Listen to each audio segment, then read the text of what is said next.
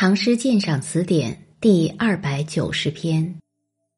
听张立本女吟，作者无名氏。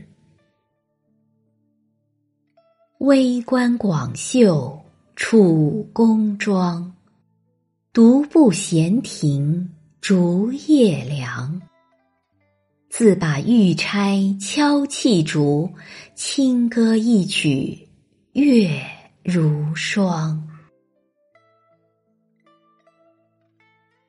此诗一说为张立本女作，而且伴有一个荒诞的故事。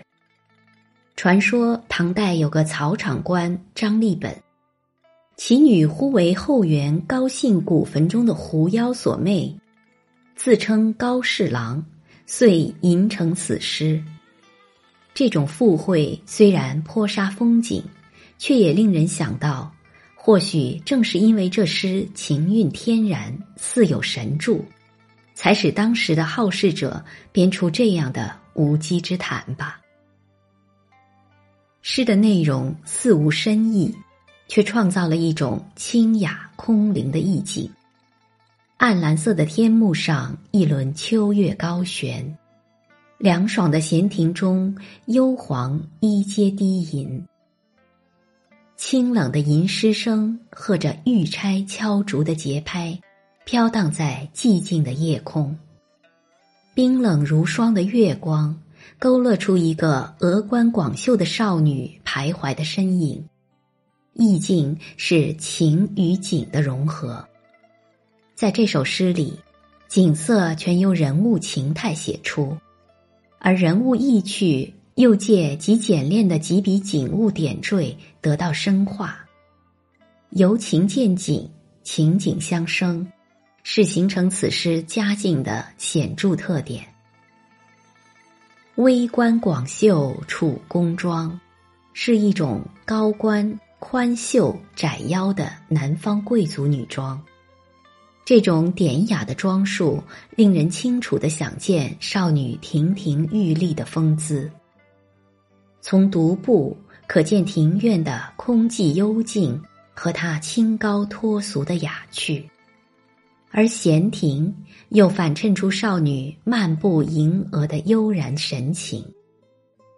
竹叶凉，则借其纳凉的闲意，烘托了秋爽宜人的夜色。夜静启开了少女的慧心，秋凉催发了少女的诗思。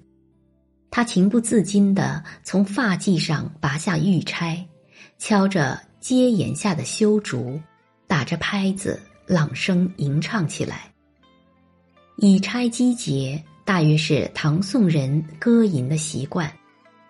宋晏几道《浣溪沙》词有“玉歌先已黛眉长，曲中敲损燕钗凉”句。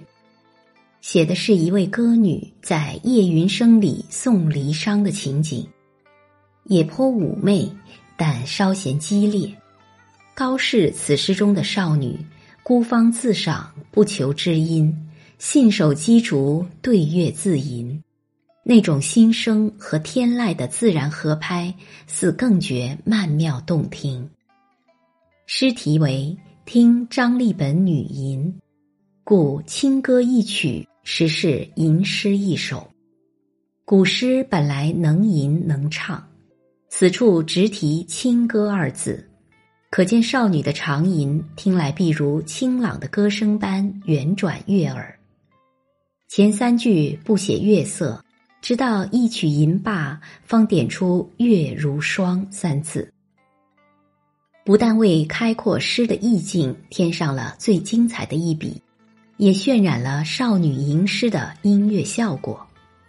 诗人以满目如霜的月色来烘托四周的沉寂，使“霜”字与夜凉相应，并由此透露出少女吟罢之后心境的清冷和吟声给读者带来的莫名的惆怅，从而在结尾形成“此时无声胜有声”的境界。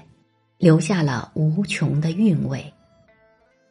抒情的画意美和画面的抒情美融为一体，是盛唐许多名篇的共同特点。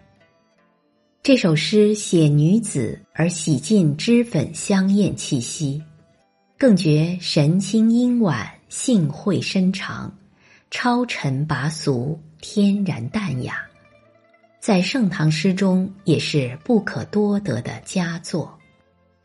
本篇鉴赏文作者葛小音。